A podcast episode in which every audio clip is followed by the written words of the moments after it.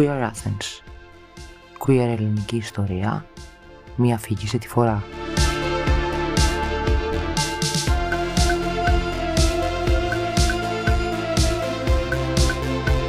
Queer Athens.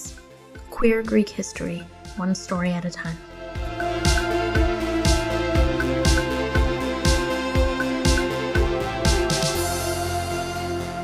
Είμαι ο Αντώνης Ρόμπος, είμαι εβδομήντα δύο χρονών και είμαι συνταξιούχος γιατρός. Δούλεψα όλη μου τη ζωή στο Πανεπιστήμιο της Αθήνας, όπου παραιτήθηκα το δύο χιλιάδες δώδεκα και έκτοτε εργάζομαι ως εθελοντής σύμβουλος σε μη κυβερνητικές οργανώσεις, κάνοντας περιοδίες με τους γιατρούς του κόσμου στα νησιά, στα κριτικά, φροντίζοντας μετανάστες και πρόσφυγες, αλλά επίσης και φτωχούς Έλληνες, οι οποίοι δεν έχουν πρόσβαση στην ειδικότητα του νευρολόγου ψυχιάτρου, γιατί εγώ είμαι νευρολόγος ψυχίατρος στην ειδικότητα. Βέβαια, η θεωρητική μου δουλειά και η προσφορά στο χώρο της αλληλεγγύης και του ακτιβισμού ξεκινάει πολλά χρόνια πριν, τουλάχιστον είκοσι πέντε, προτού φύγω από το Πανεπιστήμιο. Αλλά τώρα έχω αποφασίσει και από τότε που παραιτήθηκα να μην κάνω καμία ιδιωτική πράξη σχέσης με ασθενείς και δουλεύω απλώς σε αυτές τις οργανώσεις, όπως επίσης και σε άλλους χώρους, όπως και σε ένα σωματείο, το Rainbow Seniors, που και εκεί προσφέρω οτιδήποτε ιατρική βοήθεια να ζητηθεί, και σε μια άλλη οργάνωση που είναι με Ελληνοαμερικάνους, που είναι... Δεν είναι ακριβώς Μ Κ Ο, αλλά είναι μια φιλανθρωπική οργάνωση, όπου και εκεί έχω οργανώσει ένα μικρό ιατρείο. Παράλληλα, τιμή σε ένα και διδάσκω και στο Πανεπιστήμιο, κάτι το οποίο δεν μπορεί να πάψει να υπάρχει. Μπορεί να μπορώ να κάνω ιδιωτικό ιατρείο, γιατί δεν έχω άδεια ασκήσεως επαγγέλματος πια από το δώδεκα που παραιτήθηκα από το Πανεπιστήμιο, αλλά μπορώ να διδάσκω σταμάτα μέχρι, τα... μέχρι να πεθάνω, παντού. Και έτσι έχω και στο Πανεπιστήμιο κάθε χρόνο δύο εξάμηνα που διδάσκω εισαγωγή στην νευρολογία. Το κομμάτι της προσωπικής μου ζωής είναι γεμάτο, θα έλεγα. Έχω ζήσει μια όμορφη ζωή, πολύ πληθωρική. Δεν εννοώ από πλευράς γλεντιού, ότι έχω γλεντήσει, αλλά ήταν γεμάτη από όμορφες στιγμές και δυσάρεστες στιγμές. Αν το πάρουμε από την αρχή, ε, ομοφυλόφιλος ήξερα ενσυνείδητα ότι είμαι από την ηλικία των έξι ετών. Αδιαπραγμάταστα. Ήξερα πάρα πολύ καλά τι είμαι και τι ήθελα. Τότε ήταν το χίλια εννιακόσια πενήντα έξι. Ήταν πολλά χρόνια πριν και το κατάλαβα. Είναι πολύ αστείο αυτό που θα το πω, αλλά θυμάμαι ο πατέρας μου πήγαινε για ψάρεμα στην Πάχη, με ένα χωριουδάκι στα Μέγαρα κοντά. Η πιο μεγάλη μου χαρά είναι να κρυφοκοιτάζω εκεί πέρα τους, τους ψαράδες που φορούσαν σορτσάκια. Και καταλάβαινε ότι χτύπαγε μικρή μου η καρδιά λίγο περίεργα, ας πούμε. Οπότε μετά, όσο μεγάλωνα και ερχόταν η εποχή της συνειδητοποίησης της ταυτότητας, ήξερα πάρα πολύ καλά τι ήθελα. Ήξερα ότι ανήκα πλέον στον πληθυσμό των ομοφυλόφιλων. Βέβαια, τη δεκαετία τότε που ξεκίνησε το εξήντα με δέκα χρονών, από παντού ερχόντουσαν οι εικόνες και οι λέξεις. Ότι αυτός, ξέρω εγώ, λέγανε για γειτόνους, για δεν ξέρω τι. Θυμάμαι χαρακτηριστικά η μητέρα μου χρησιμοποιούσε τη λέξη «τιούτος». Δεν είναι πάρα πολύ συνηθισμένη εκείνη την εποχή. Εγώ για κάποιο λόγο, επειδή δεν ξέρω, είναι και θέμα το πώς μεγαλώνει στην οικογένεια. Στην οικογένειά μας είχαμε μία όριμη σκέψη και ο πατέρας μου και η μητέρα μου δεν ήταν άνθρωποι οι οποίοι ήταν ακραίοι να κριτικάρουν, να κυνηγάνε ή να καταπιέζουν ούτε εμένα ούτε τον αδερφό μου, ο οποίος ήταν δύο χρόνια μεγαλύτερός μου, ο οποίος και αυτός ήταν ομοφυλόφιλος. Ακούγαμε αυτά τα σχόλια καμιά φορά έτσι ξόφαλτσα, αλλά δεν υπήρχε από την οικογένειά μου μία ομοφοβική συμπεριφορά. Ήταν περισσότερο χαριτωμένη η ονοματοδοσία στη λέξη, ας πούμε, των ομοφυλόφιλων. Η... Για τις λεσβίες δεν θυμάμαι όνομα να λέγανε. Απλώς για τους, για τους άντρες λέγανε τιούτη. Βέβαια, υπήρχε το σχολείο, υπήρχε η γειτονιά, υπήρχαν οι φίλοι. Στο δημοτικό τα πράγματα ήταν πιο εύκολα γιατί ήμασταν παιδιά και δεν πήγαινε πολύ μακριά το θέμα. Στο γυμνάσιο τα πράγματα ήταν σκληρά. Μάλιστα, ο πατέρας μου, ενώ είχε την οικονομική δυνατότητα γιατί ήταν γιατρός, είπε και σε μένα και στον αδερφό μου ότι θα πάτε σε δημόσιο σχολείο γιατί εκεί πέρα πρέπει να, να δείτε ποια είναι η πραγματική κοινωνία και όχι σε κανένα κολέγιο που θα είστε μαμόθραυτο. Σε δημόσιο σχολείο λοιπόν που πήγα, τα πράγματα ήταν σκληρά. Τότε ήμουν υπέρβαρος, μέχρι τα δεκαέξι μου. Ήμουν περίπου ογδόντα πέντε κιλά, δεν ξέρω πόσο. Είχα μόνο ένα-δύο φίλους. Δεν είχα κανένα ψυχολογικό πρόβλημα του να απομονώνομαι, να έχω την αγωνία που είμαι ομοφυλόφιλος και τι θα πει η κοινωνία κτλ. Διότι δεν το έδειχνα. Κράταγα ένα χαμηλό προφίλ. Όταν γινόντουσαν σχόλια για ομοφυλόφιλους δεν συμμετείχα. Θυμάμαι στο γυμνάσιο οι φίλοι μου που αρχίσαν να πηγαίνουν σε πορνεία κτλ. Εγώ την έστριβα για το ραβόνος που λέγεται η έκφραση. Δεν υπήρχε καμία ένταση, ίσως γιατί και η συμπεριφορά μου ήταν τέτοια που δεν προκαλούσε και έτσι δεν με ενοχλούσαν. Αυτό που ενοχλούσε ήταν το, το βάρος μου. Οπότε το όνειρό μου ήταν να δυνατήσω για να μπορέσω να διεκδικήσω κάποτε μια σεξουαλική ζωή που θα μου άξιζε. Και αυτό το κατάφερα με δική μου, το δικό μου πείσμα, έκανα μόνος μου δίαιτα και στα δεκαοκτώ μου πλέον ήμουν ένα κανονικό αγόρι, το οποίο βρέθηκε ενώπιον μιας πραγματικότητας, εσύ τόσο συμπαθητικό παιδί, ως και δεν είσαι μια φιλενάδα. δεκαοκτώ χρονών μπαίνω στο πανεπιστήμιο, όλοι έχουν τις φιλενάδες τους. Εγώ ήμουν παρθένος, δεν είχα κάνει τίποτα τότε. Και είχα μια πολύ αγαπημένη φίλη, πάρα πολύ κουλτουριάρα, πολύ προχωρημένη στο μυαλό της και πολύ όμορφη κοπέλα. Και επειδή τότε ήταν έντονη και η σεξουαλικότητα στα δεκαοκτώ, είπα και εγώ να παίξω το παιχνίδι στην κοινωνία με τη φιλενάδα. Και έτσι είχαμε περίπου ένα χρόνο, ενάμιση, μια σχέση για εκείνη ψεύτικη και για μένα ψεύτικη, αλλά ήταν ολοκληρωμένη. Όπως ζει ένα ζευγάρι κανονικά, αγόρι-κορίτσι. Με σεξ, το οποίο για μένα ήταν μια μηχανική διαδικασία, αλλά έπρεπε να γίνει. Που βέβαια περισσότερο μπορώ να πω από ηθικής πλευράς, στα είκοσι μου χρόνια περίπου, είπα ότι είναι ντροπή μου να κοροϊδεύω αυτήν την κοπέλα. Και επίσης, δεν μπορούσα να συνεχίσω έτσι τη ζωή μου. Γιατί υπάρχουν άνθρωποι οι οποίοι κάνουν αυτό το συμβιβασμό και έχω πάρα πολλά παραδείγματα, όπως όλοι οι ομοφυλόφιλοι ξέρουν αυτά τα παραδείγματα που ζουν κάποια διπλή ζωή. Χωρίσαμε, βρήκα μια δικαιολογία εγώ ότι θέλω να ασχοληθώ με την πανεπιστήμια, με την επιστήμη κτλ. Με το που χώρισα, περίπου στα είκοσι είκοσι ένα μου χρόνια, πλέον άρχισα να ζω την πραγματική ζωή που ήθελα. Και αρχίζω τη ζωή μου στα είκοσι ένα και εκείνη την εποχή ήταν δύσκολη η δεκαετία του εβδομήντα.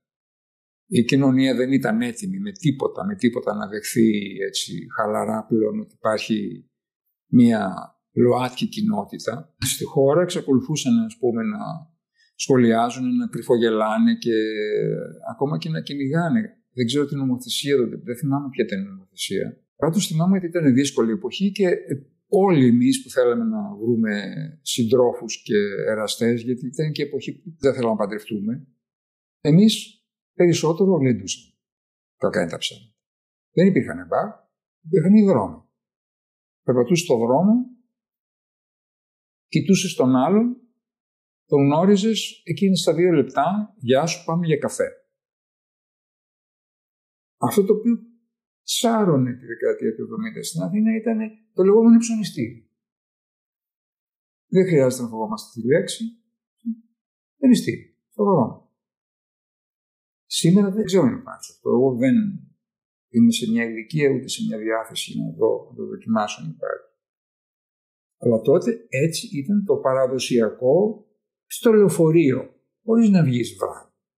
Ή στο λεωφορείο, ας πούμε, και κοίταζες έναν άλλο άντρα.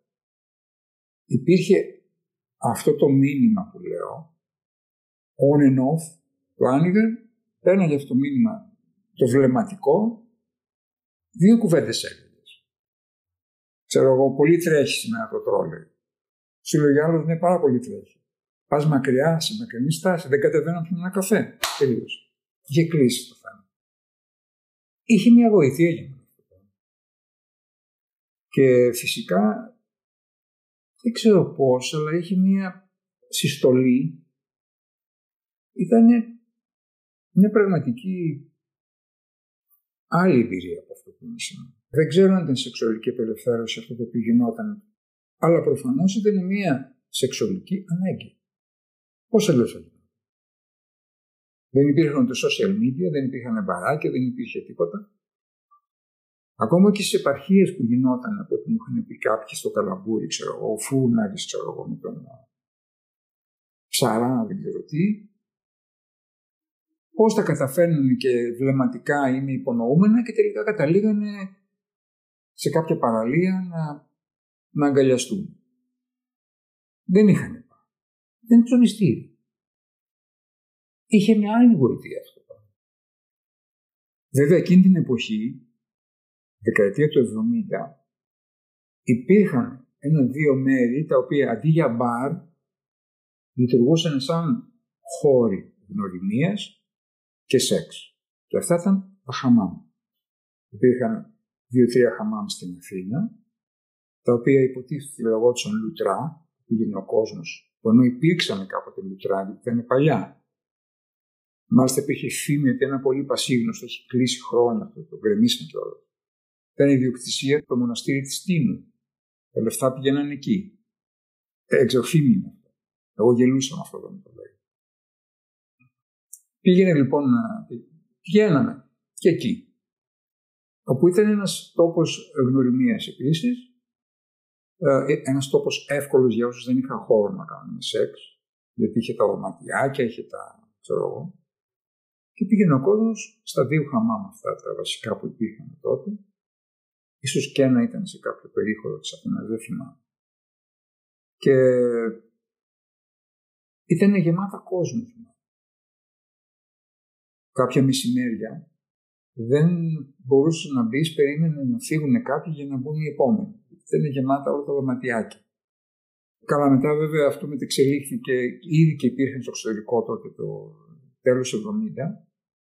Σάουνες πασίγνωσες στο Παρίσι που είχαν, ήταν πολυτελείς με πισίνα και τέτοια. Εδώ εμείς είχαμε απλώς τα δύο χαμάμ αυτά, τα οποία και αυτά ήταν χώρος και τρόπος γνωριμίας. Και πολύ ερωτικός θα έλεγα τρόπος γνωριμίας, γιατί εκεί ήταν αλλιώς από την ξεγνώριση κάποιος στον δρόμο.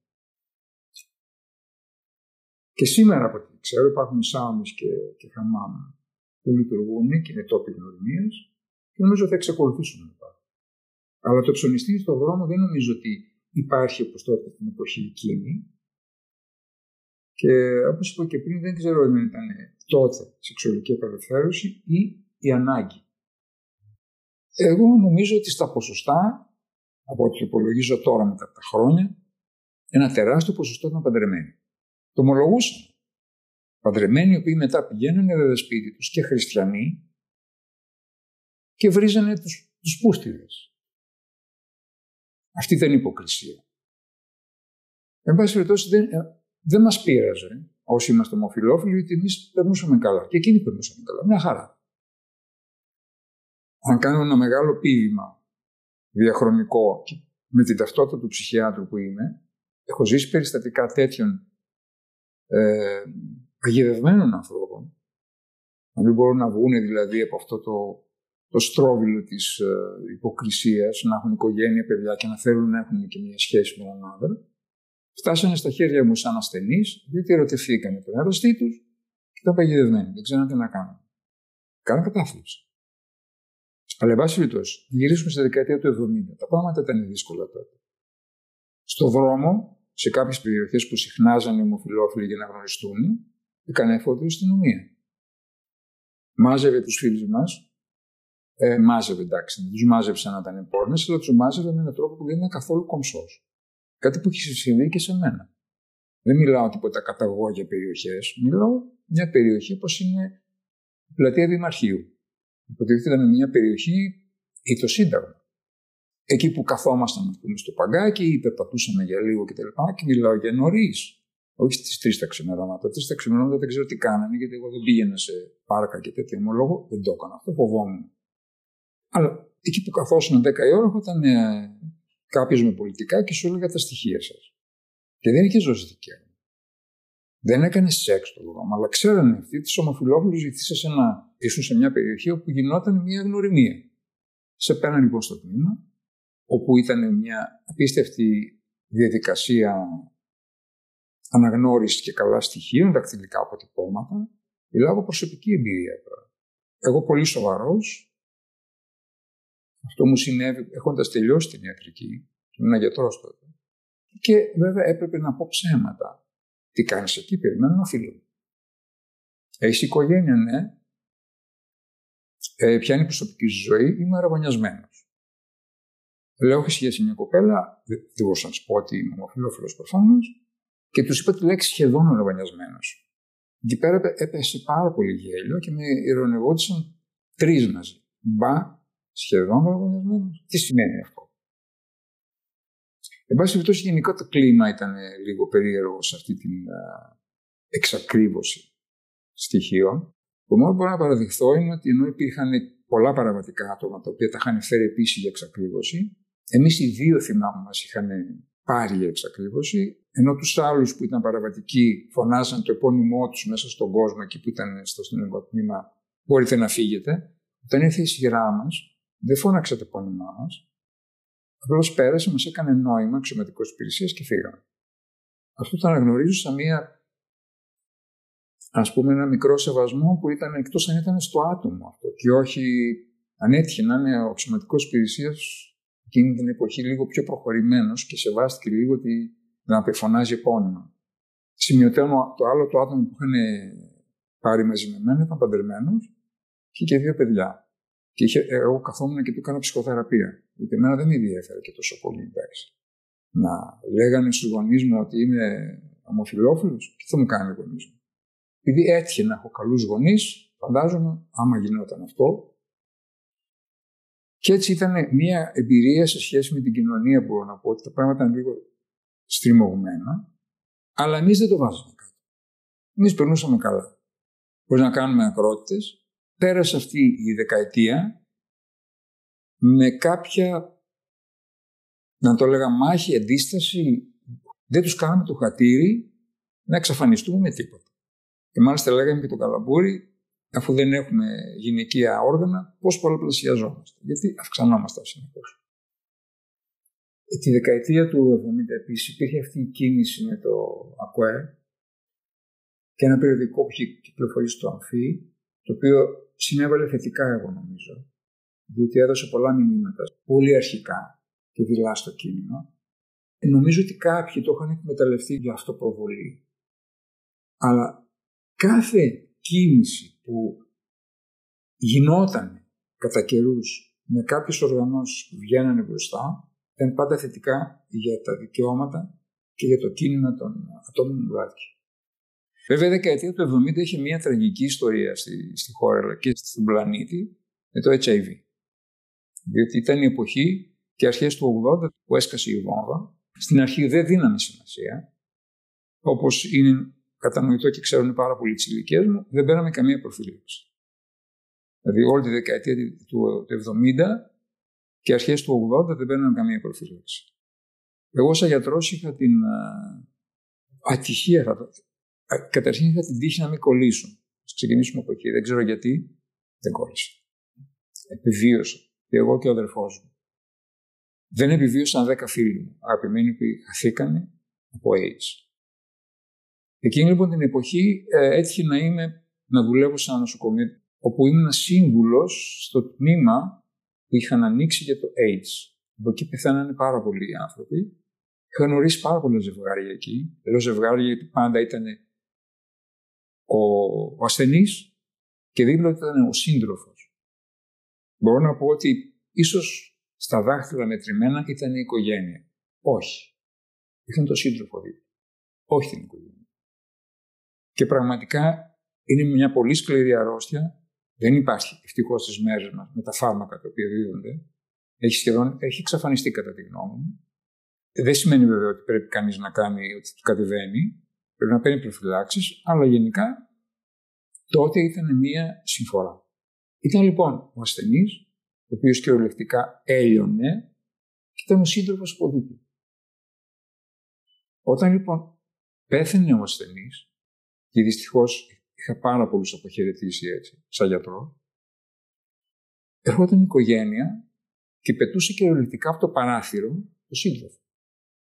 Τότε θυμόταν. τότε θυμόταν ότι είχε κάποιο παιδί. Ένα γιο. Ο οποίος ήταν ομοφυλόφιλος. Ούτε είχε σκοτώσει κανένα, ούτε είχε βιάσει κανένα.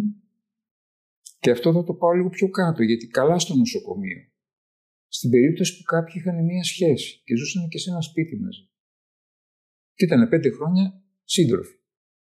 Και πέθανε από AIDS. Γιατί έχω τέτοιο περιστατικό φίλου μου και ασθενούς μου τότε. Που με πήρε κλαίγοντας ο σύντροφός του όταν έφυγε ο, ο ασθενής. Μου λέει ήρθε η οικογένεια, επειδή δεν είχε πατήσει το πόδι της ποτέ. Ήρθε η οικογένεια και δε, με βγάλαν έξω και δεν μπορώ να πάρω το παντελόνι μου, τα ρούχα μου και την κιθάρα μου. Ένα παλικάρι ήταν τότε, ο, ο ασθενής ήταν γύρω στα τριάντα τέσσερα, ο σύντροφός του ήταν γύρω στα είκοσι οκτώ. Και θα κάνω μια πρόωρη α, αναφορά στο Σύμφωνο Συμβίωσης. Τώρα, το Σύμφωνο Συμβίωσης δεν υπάρχει περίπτωση να συμβεί αυτό. Δεν μπορεί κανείς να μπει στο σπίτι δύο ανθρώπων, δύο συντρόφων που έχουν κάνει Σύμφωνο Συμβίωσης. Είτε είναι άνδρες ομόφυλοι, είτε είναι γυναίκες λεσβίες. Είναι μια εκπληκτική προστασία από τον νόμο. Αυτό είναι το κομμάτι του εβδομήντα, το οποίο ομολογώ, όπως και εγώ, στη δεκαετία είκοσι με τριάντα γλεντάμε όλοι, με την καλή έννοια γλεντάμε, όχι σε ακρότητες, δηλαδή να φτάνεις σε σημεία υπερβολής, αλλά χαίρεσαι τη ζωή σου, σαν νέος που είσαι, και καλά κάνουν και οι νέοι και τώρα και τη χαίρονται. Ε, Όταν γνώρισα τον σύντροφό μου το ογδόντα, λέω σταμάτησα να, να ζω τόσο πολύ χαλαρά, γιατί αφοσιώθηκα πλέον σαν ένας άνθρωπος, ας πούμε, παντρεμένος. Είμαστε σαράντα χρόνια μαζί, μέχρι που πέθανε πριν από τρία περίπου χρόνια, και ήμουν πολύ ευτυχισμένος μαζί του. Αυτό το διάστημα που ήμασταν μαζί, δεκαετία του ογδόντα, είχα μία φίλη μου, και την έχω ακόμα βέβαια, πολύ αγαπημένη, που είναι λεσβία. Έπρεπε λοιπόν σε κάποιες εκδηλώσεις στο πανεπιστήμιο που ήμουν να παρουσιάσουν μια κάποια κοπέλα μαζί. Στο πανεπιστήμιο, όντας πανεπιστημιακός δάσκαλος, δεν τους έπαιρνε και πολύ να μου κάνουν κάποιο bullying. Ότι υπήρχε κάποια, κάποια φήμη, κάποια ψηλό ακούσματα κτλ. Εμένα με, με κρατούσαν αδιάφορα. Δεν μπορούσα επιστημονικά να, να σταθώ. Δεν υπήρχε κανένας λόγος να με ενοχοποιήσουν, εντός εισαγωγικών να ενοχοποιήσουν, να, να πούνε για μένα κάτι. Και εγώ επίσης, για να τους δώσω ακόμη περισσότερη στάξη στα μάτια, είχα αυτή τη φίλη μου, τη, τη λεσβία, με την οποία να κάνω καμιά δεξίωση κτλ. Την έπαιρνα μαζί. Αυτή έκανε το ίδιο για λόγους οικογενειακούς δικούς της. Και την έλεγα η εργονιαστικά μου και κάνουμε ακόμα και τώρα καλαμπούρι και μου λέει δεν μου έβαλες ποτέ στεφάνι. Και, κο, και κοροϊδεύουν. Το ογδόντα τα πράγματα αρχίζαν και χαλαρώνουν σιγά σιγά. Είχε αλλάξει και η πολιτική κατάσταση. Ε, είχε βγει το Πασόκ που ήταν λίγο πιο χαλαρό. Δεν ξέρω τώρα στο βάθος πόσο χαλαρό ήταν, αλλά όφιλε σαν σοσιαλιστικό υποτίθεται κόμμα να είναι λίγο πιο loose που λένε. Πιο εύκολο με αυτή την, την ιδεολογία. Επίσης ερχόντουσαν και μηνύματα από το εξωτερικό, άλλαζε ο κόσμος, άρχισε πλέον να εκδηλώνονται, να βγαίνουν το δουλάπι κάποιοι άνθρωποι. Αυτό ήταν πάρα πολύ, πάρα πολύ σημαντικό, γιατί ήταν το ίδιο το κίνημα, είτε οργανωμένο είτε ανοργάνωτο, αρχίσαν να βγαίνουν από τα ντουλάπια. Και αυτό είναι πάρα πολύ σημαντικό να γίνει. Δεν νομίζω να γίνει ποτέ, γιατί είναι το... και τώρα δηλαδή φοβάμαι ότι η κοινωνία γυρίζει πίσω πάλι, οπότε δεν ξέρω πώς μπορεί να γίνει αυτό. Πάντως το, το ογδόντα ήταν ακόμη πιο εύκολο και το ενενήντα πολύ πιο εύκολο, βέβαια. Ε, δεκαετία του ενενήντα, αλλά και γενικά και το ογδόντα και σου παίρνει ο καιρός, ακόμη και τώρα. Υπάρχουν άτομα τα οποία δεν έχουν κάνει μια σχέση, όπως εγώ τη χαρά να έχουν τόσο ωραία σχέση σαράντα χρόνια, συζυγική, οι οποίοι έχουν πολύ μοναξιά.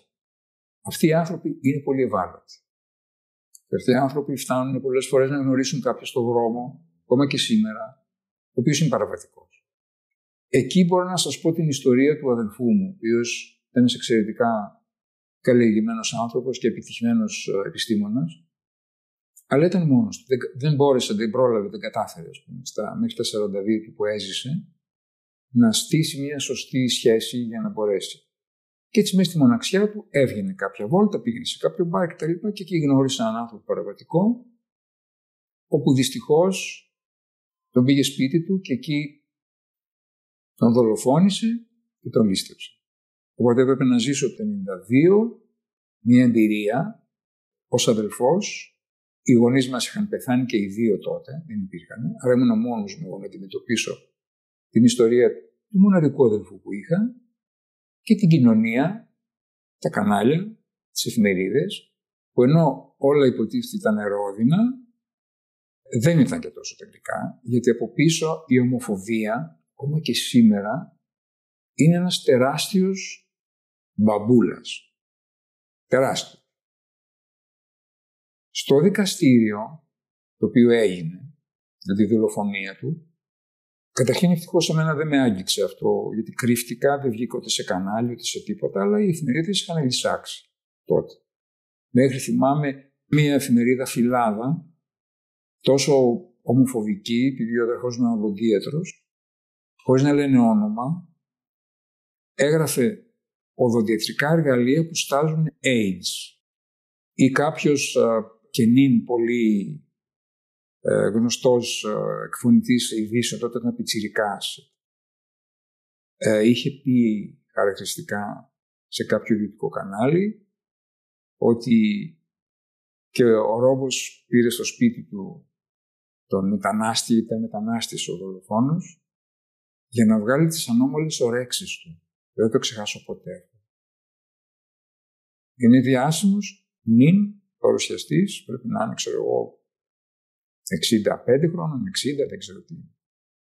Θέλω να καταλήξω δηλαδή ότι παρά το ότι φαινόταν ότι υπήρχε αυτή όλη η, η ανοχή, η πρόοδος σχετικά με όλη την uh, θέση της κοινωνίας, της ελληνικής κοινωνίας με την ομοφιλοφιλία, υπήρχε λοιπόν ομοφοβία ακόμα και στη δίκη. Το πρώτο δικαστήριο να ήταν ξεκάθαρα τα πράγματα. Ήταν μια δολοφονία σκληρή, με μαχαίρι, του είχε κόψει το λαιμό του αδερφού μου ο δολοφόνος, όχι μόνο την καροτίδα, το μισό λαιμό. Τον είχε κλέψει, είχε πάρει τα μισά πράγματα, το βίντεο, μια βιντεοκάμερα, τα λεφτά του, κάτι κοσμήματα κτλ. Τι πιο προφανές από αυτό. Παρ' όλα αυτά, καταδικάστηκε με απόφαση τρία προς δύο. Δηλαδή, δύο από τους ανθρώπους εκεί θεωρήσαν ότι αυτή η κακιά αδερφή πήρε κάποιο δυστυχισμένο μετανάστη να τον κακοποιήσει, ο οποίος ήταν ενήλικας, βέβαια, ένα καπεδάκι. Ήταν τότε είκοσι τρία χρονών, νομίζω. Το παιδί αυτό ήταν από έντεκα χρονών, τον είχαν μάθει στο στρατό του Σαντάμ Χουσέιν να σφάζει. Δεν ήξερε τίποτα άλλο. Είχε έρθει στην Ελλάδα, θα στα βγάλει λεφτά, πήγε να κλέψει, εγώ νομίζω δεν πήγε να σκοτώσει. Ήταν αυτό που λέω η κακή στιγμή. Κάτι έγινε, κάπως τσακωθήκαν, δεν ξέρω τι έγινε. Και του βγήκε πολύ απλό να πάρει το μαχαίρι της κουζίνας να, να σφάξει. Προφανώς σε τίποτα δεν έχει επηρεάσει η δολοφονία του αδερφού μου που έγινε από μετανάστη. Ίσα ίσα που τον μετανάστη αυτό τον, το συμπονώ, γιατί τον καταστρέψαν σαν προσωπικότητα εκεί που εκπαιδεύτηκε σαν δολοφόνος από τον Σαντάμ Χουσέιν τότε. Για μένα ήταν πάρα πολύ άσχημη στιγμή. Και το δικαστήριο, το πρώτο δικαστήριο, γιατί το πήγε και σε έφεση μετά αυτός, όπου καταρχήν θυμάμαι την πρώτη ερώτηση του εισαγγελέα, που με ρώτησε αν, αν ο αδερφός μου φορούσε χρωματιστά εσώρουχα ή εσώρουχα που θα μπορούσαν να ήταν γυναικεία, και, και τα χάσα. Πρώτη ερώτηση, τον αδερφό του δολοφονημένου. Εγώ βέβαια, σύμφωνα με το δικηγόρο, όταν πήγα με το δικό μου δικηγόρο, μου λέει μην πεις ότι ήταν ομοφυλόφιλος και βέβαια δεν θα πεις ούτε και για σένα. Δεν απήντησα. Λέω με συγχωρείτε, δεν ξέρω. Δεν ήξερα. Δεν ζούσα με τον αδελφό μου μαζί, δεν ξέρω τι έκανε. Το προσωπικό του θέμα. Και μάλιστα ρώτησα την ίδια ερώτηση στη φίλη μου, τη, τη λεσβία, η οποία του βγάλε μια, μια γλώσσα ανάπηλη. Τι είναι αυτά που με ρωτάτε. Και, και τη έκανε, θα σας βάλω, λέει, ποινή. Με την αντίδρασή σας. Ήταν και τα ρέστα. Ήθελε τόσο πολύ να υποβιβάσει και να ξεφτελίσει και να ευτελίσει τον ομοφυλόφιλο που δολοφονήθηκε, που έκανε αυτές τις ερωτήσεις που εγώ δεν νομίζω ότι αυτές αρμόζαν σε έναν εισαγγελέα. Και νομίζω ότι επηρεάστηκε και, και η ένορκη. Νομίζω. Εγώ νομίζω ότι ήταν ομοφοβική και η ένορκη. Γιατί για να βγει τρία προς δύο η απόφαση. Βέβαια στο εφετείο που πήγε μετά από ένα χρόνο η υπόθεση ήταν πανψηφή τα ισόβια δις που πήρε ο δολοφόνος. Αυτό ήταν ένα κομμάτι το οποίο το λέω γιατί έχει να κάνει με τη δεκαετία τότε του ενενήντα, δεν ξέρω αν ισχύει και σήμερα πιθανότατα, της ομοφοβίας η οποία κατακλείζει τη χώρα μας, το πάνω σκάτω, δεν έχει, δεν έχει πάψει να υπάρχει. Και αυτές, αυτοί, για μένα οι θεατρινισμοί που είναι στην τηλεόραση, που είναι αποδεκτοί κτλ., νομίζω είναι θεατρινισμοί. Αυτό το οποίο τους αρέσει να πουλάνε είναι το lifestyle. Στην πράξη, πιστεύω ότι το μεγαλύτερο κομμάτι της ελληνικής κοινωνίας είναι ομοφοβικό, απλώς ανέχεται τους ομοφυλόφιλους και τις ε, λεσβίες. Και νομίζω ότι τώρα που φτάσαμε πια το δεκαπέντε και έγινε το Σύμφωνο Συμβίωσης και επίσης και η αλλαγή της ταυτότητας φύλου, ήταν πολύ μεγάλο βήμα για τη χώρα μας. Πολύ μεγάλο βήμα γιατί αναγνωρίστηκαν, έστω και με το ζόρι, γιατί πρέπει να πέφτει, να πέφτει και λίγο καρπαζάς στο λαό κάποια στιγμή. Οι ομοφυλόφιλοι καλύφθηκε πάρα πολύ. Ένα κομμάτι το οποίο ήταν, έχει να κάνει με τον νόμο. Δεν χρειάζεται να έχουμε αγιαστούρες και γάμους. Και ο γάμος που πρέπει κάποτε να γίνει στη χώρα μας θα πρέπει να είναι στο πλαίσιο πιο πολύ για το θέμα των παιδιών. Γιατί πάρα πολλοί ομοφυλόφιλοι ή λεσβείες έχουν παιδιά. Τι γίνονται αυτά, με το Σύμφωνο Συμβίωσης δεν καλύπτονται. Πρέπει να γίνει ο γάμος, ώστε να μπορέσει ο γάμος να καλύψει και το θέμα των παιδιών. Από την εμπειρία μου σε σχέση με την προσβασιμότητα των ατόμων ΛΟΑΤΚΙ στο σύστημα υγείας, όλα τα χρόνια που δούλευα και ως ειδικευόμενος και μετά σαν μέλος ΔΕΠ του Πανεπιστήμιου της Αθήνας, πιστεύω ότι υπήρχε και εκεί υποκρισία. Δηλαδή, ενώ υπήρχε μια προσβασιμότητα, καταρχήν στο τέλος του εβδομήντα, που τέλειωνα και την ειδικότητα τότε, θυμάμαι ήμουν στο Δαφνί, το Δαφνί το λέγαμε τότε, τώρα νομίζω λέγεται κρατικό θεραπευτήριο ψυχοπαθήσεων. Ήταν δύο γυναίκες τρανς. Η Αμάντα και η Ρομπέρτα. Μάλλον τα ονόματά τους. Δύο συμπαθέστατα παιδιά, τα οποία ήταν, πρέπει να ήταν γύρω στα τριάντα, σχεδόν συνομήλικοι είμαστε. Ε, οι οποίες ερχόντουσαν και κάναμε παρέα. Ήτανε τρανς, είχαν μπει στο νοσοκομείο, δεν ξέρω ποιος είχε βάλει. Δεν ήταν άρρωστες. Επειδή ήτανε τρανς και επειδή ήταν λίγο ιδιόρυθμες τότε το, το εβδομήντα οκτώ, όσο ήταν περίπου, και ήταν εκείνη ακόμα η εποχή που τα πράγματα βράζανε, και η τρανς τότε ήταν στη γωνία. Ε, θυμάμαι ότι υπήρχε ένα, ένα θέατρο του Γαρζέντα, νομίζω, αν δεν κάνω λάθος, στην Πλάκα, που ήταν, κάνανε drag show. Όπου εκεί ήταν, υποτίθεται, πηγαίνανε, χειροκροτούσαν, πηγαίνανε οικογενειάρχες και ήταν καταπληκτικές βέβαια σαν drag show. Αλλά στη, στην πράξη η τρανς ήταν ουσιαστικά πόρνες της Συγκρού. Αυτό ήταν. Όλες. Δεν υπήρχε το θέμα της, της ταυτότητας φύλου, έπρεπε να ήταν όλες πόρνες. Τώρα, αυτές οι δύο κοπέλες που ήταν στο, στο Δαφνί, η πρόσβαση που λένε, δεν το θεωρώ αληθινή πρόσβαση. Δεν ξέρω αν ήταν και εγκλισμός. Δεν το ξέρω.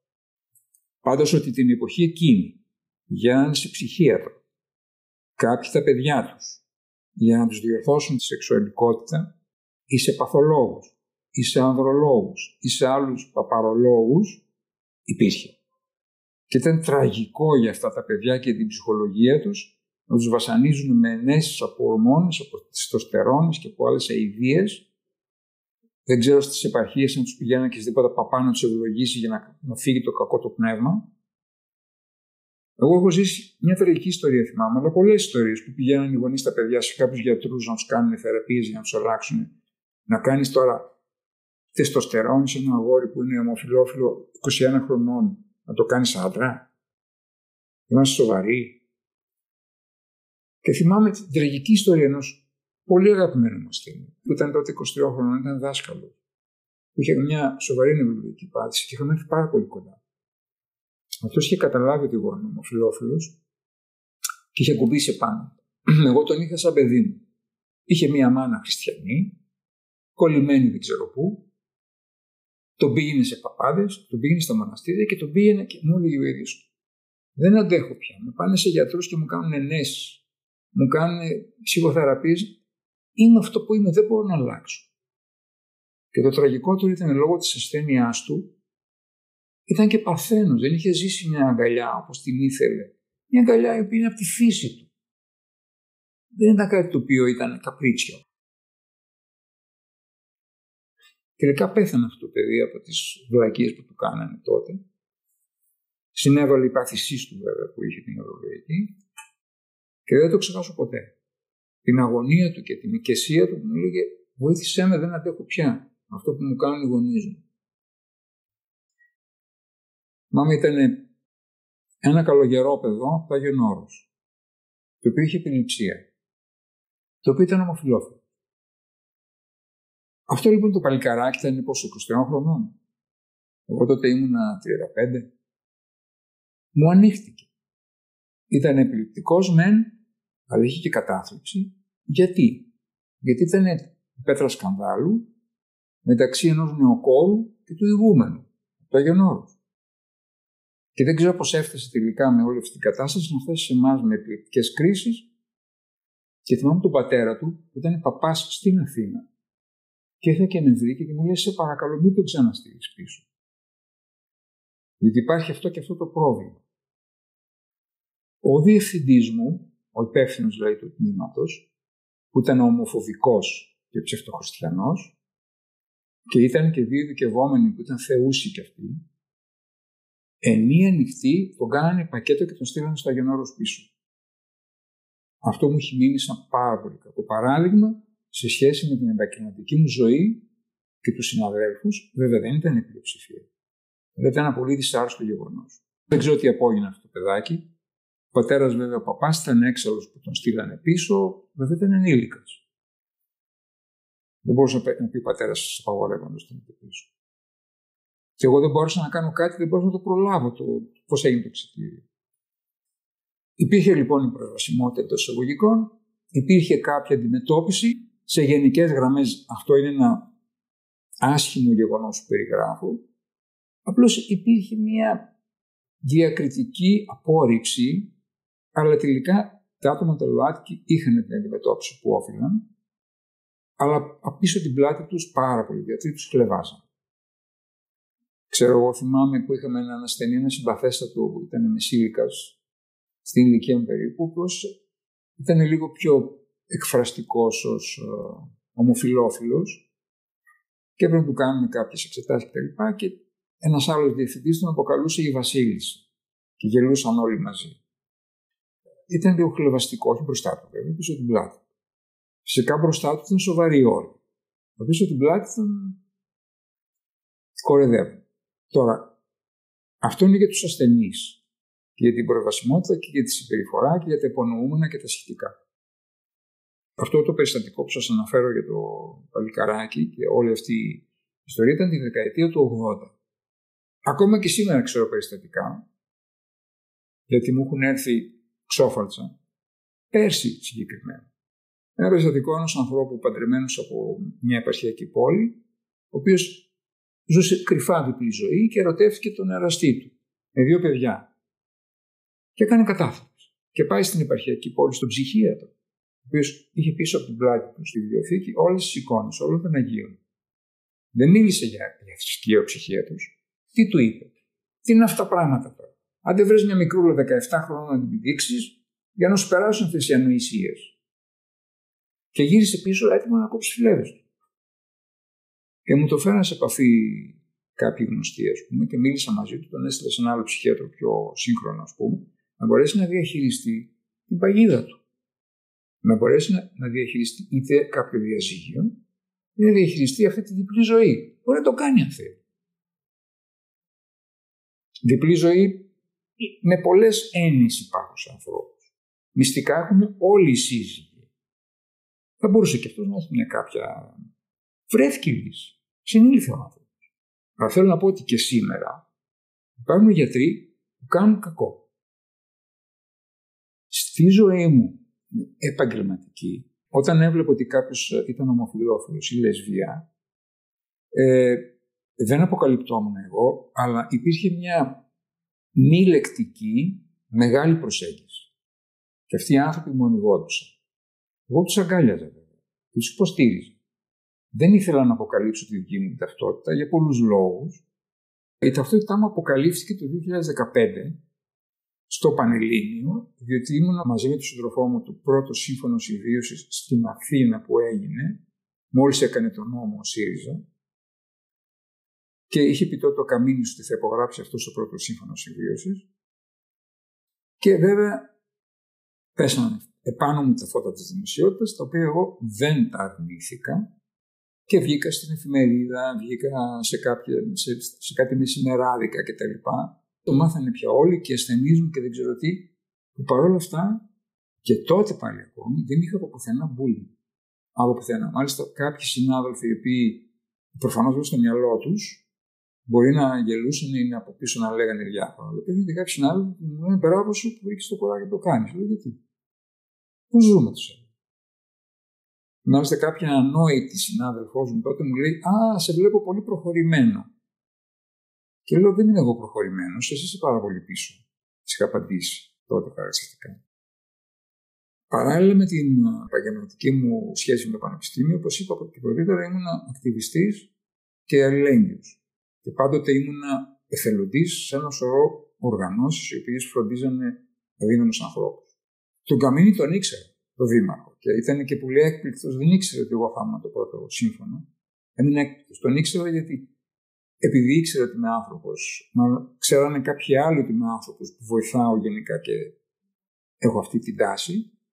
Ήμουνα για πέντε χρόνια στο Ίδρυμα των Αστέγων της Αθήνας, αντιπρόεδρος, επί Καμίνη, είχε διορίσει ο Καμίνης. Και φρόντιζα τους αστέγους, όχι από την καρέκλα του Προέδρου, στον δρόμο ήμουν και τους φρόντιζα μαζί με τους κοινωνικούς λειτουργούς και τους ψυχολόγους. Ήταν πάρα πολύ χαριτωμένο που με είδε μπροστά του Καμίνης. Όταν πήγα να καταθέσω το χαρτί από το συμφώνου, γιατί δεν υπογράφεις το Δημαρχείο το σύμφωνο, το υπογράφεις συμβολιογράφο που του καταθέτεις τα χαρτιά.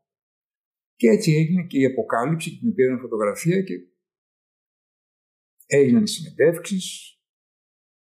Δεν νομίζω ότι ένιωσα κάποια χαρά ότι ανοίχθηκα στο Πανελλήνιο, γιατί μετά υπήρξε και μια άλλη εκπομπή που έγινε. Θέλανε να μου πάρουν κάποια συνέντευξη, μου την πήρανε από ένα τηλεοπτικό σταθμό που μίλησε πάλι για τη ζωή μου και τον σύντροφό μου. Στο τέλος της ιστορίας, δεν νομίζω ότι ένας άνθρωπος ομοφυλόφιλος έχει κάποια διαφορά με τα συναισθήματα της αγάπης, της αγωνίας του, της ε, ε, ελλείψης του, της επιθυμίας του, από ότι είναι ετερόφιλο άτομο. Το ίδιο πράγμα είναι. Όπως εγώ έζησα με τον σύντροφό μου, με τις χαρές και τις λύπες μας, ή όπως ε, νιώθω τη μοναξιά τώρα του χείρου, να πω και τη λέξη, δεν νομίζω ενδιαφέρομαι από τους άλλους. Όταν είναι κάτι το οποίο κινείται μέσα στο συναίσθημα και μέσα στη συνύπαρξη και στη συμβίωση. Τι σημασία έχει πώς εκφράζεσαι σεξουαλικά. Σημασία έχει ποια είναι η στάση σου στην κοινωνία, ποια είναι η στάση σου με τον εαυτό σου, ποια είναι η παιδεία σου με τον συνάνθρωπό σου, ποια είναι, ποια είναι η στάση σου για τα για τα κινήματα που γίνονται διεθνώς, για, το, για τον πλανήτη, για την, για την αραγή του πλανήτη που τον καταστρέφουμε, για το να συμπαρασταθούμε στο, στο μεταναστευτικό κύμα, να αντιμετωπίσουμε την εκμετάλλευση στα εργασιακά. Δεν θα κάνω τώρα πολιτική, αλλά αυτά είναι, είναι κοινός νους. Η ζωή μας δεν είναι να πάμε στη Μύκονο να χορέψουμε. Ας πάμε και στη Μύκονο, αλλά η, η ζωή, ανεξάρτητα τι ταυτότητα έχεις, είναι να μπορείς να έχεις μία θέση στον πλανήτη σαν άνθρωπος, σεβόμενος τον εαυτό σου και τους άλλους. Χωρίς την υποκρισία αυτή που υπάρχει, την ομοφοβία, η οποία σαν ψυχίατρος το ξέρουν όλοι, δεν το λόγω σαν τόσο πολιτικός. Ο ομοφοβικός άνθρωπος τι φοβάται, τον εαυτό του, γιατί έχει τάσεις ομοφιλοφιλίας, τέλος. Ή ο ρατσιστής που φοβάται τον μετανάστη, είναι ένας κακοποιημένος ψευτοχριστιανός, ο οποίος του έχει κάτι στο μυαλό του ότι μετανάστε, το αλλάξει τη θρησκεία, θα του πάρει το Θεό του και του φέρει τον το Μωάμεθ, τον, τον Αλλάχ. Αυτές οι δυστυχώς οι διαταραχές, οι διαταραχές έχουν τις ρίζες τους, την παιδεία, που τουλάχιστον στη χώρα μας, αλλά δυστυχώς και σε άλλες χώρες, ακόμα και στην Αμερική που την έχουμε όπα όπα, επειδή έχω ζήσει και εκεί, είναι κολλημένο στο μυαλό. Από εκεί λοιπόν και κάτω, νομίζω ότι αυτό που έχει μεγάλη σημασία κανείς είναι να ξέρει τι θα προσφέρει στον άλλο, ποια είναι η ζωή του και όχι τι κάνει στο κρεβάτι. Αν κανείς αναρωτηθεί που βρισκόμαστε σήμερα σε σχέση με τα προβλήματα και με την αντιμετώπιση της ΛΟΑΤΚΙ κοινότητας και συγκρίνω με το εβδομήντα που έχω ζήσει, το τέλος του εξήντα, αρχές ογδόντα, όλη αυτή η εποχή και όλα αυτά τα χρόνια, γιατί είναι πάρα πολλά χρόνια που έχω ζήσει, θα έλεγα ότι υπάρχει μία πρόοδος ε, αναπόφευκτα, γιατί έχουν πάρα πολύ ανοιχτοί, έχουν βγει πολύ από τα ντουλάπια. Τα νέα παιδιά είναι πιο εκφραστικά, έχουν λειτουργήσει θετικά. Σε κάποια σημεία δεν έχει αποτέλεσμα για το κίνημα των ΛΟΑΤΚΙ. Δεν βγαίνει αποτέλεσμα γιατί είναι υπαγεδεμένοι, δεν λειτουργούν οργανωμένα ώστε να μπορέσουν να επιβάλλουν στην πολιτεία να αλλάξει κάποια πράγματα, τα δικαιώματα. Άρα λοιπόν στη διεκδίκηση δεν πάνε τόσο ωραία οργανωμένα. Μπορεί να έχουν αλλάξει λίγο η νοοτροπία, είναι πιο ανεκτικός ο κόσμος, τουλάχιστον έστω και υποκριτικά. Αυτό είναι θετικό. Η σκοτεινή περίοδος που έχω ζήσει και άλλα χρόνια δεν υπάρχει πια. Αυτό είναι γεγονός. Αλλά πάντως η πραγματική α, αναγνώριση των δικαιωμάτων νομίζω δεν έχει γίνει ακόμα. Και όχι μόνο στη χώρα μας, αλλά υπάρχουν και χώρες οι οποίες είναι ακόμα και στην Ευρώπη πάρα πολύ πίσω για τα δικαιώματα των ΛΟΑΤΚΙ.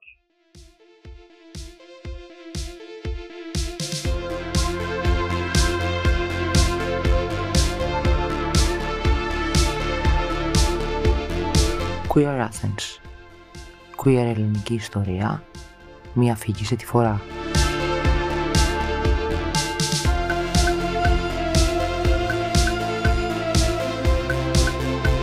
Queer Athens. Queer Greek history.